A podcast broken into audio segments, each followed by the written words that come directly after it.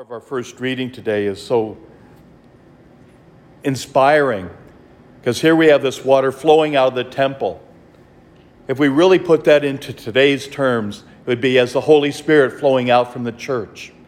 And as it gets further and further out, it gets deeper and deeper. It touches more and more people to the point that it gets out into the sinful world and changes it.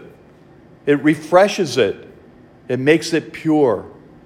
That's our goal in life. We are to be that fresh flowing water that goes out from the church, bringing God's freshness to the people of, of our world. How well do we respond to that, that grace that God has bestowed upon us?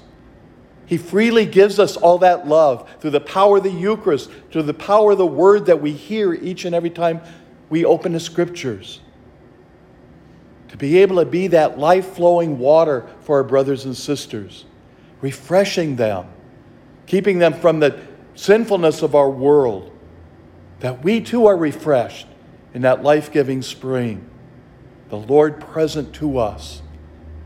Let us open our hearts, our minds in this Lenten season to that gift, to the refreshment the Lord bestows upon us, so that this Easter we will be rising out of the the midst of the evil of the world to reflect Christ's presence, his love for one another.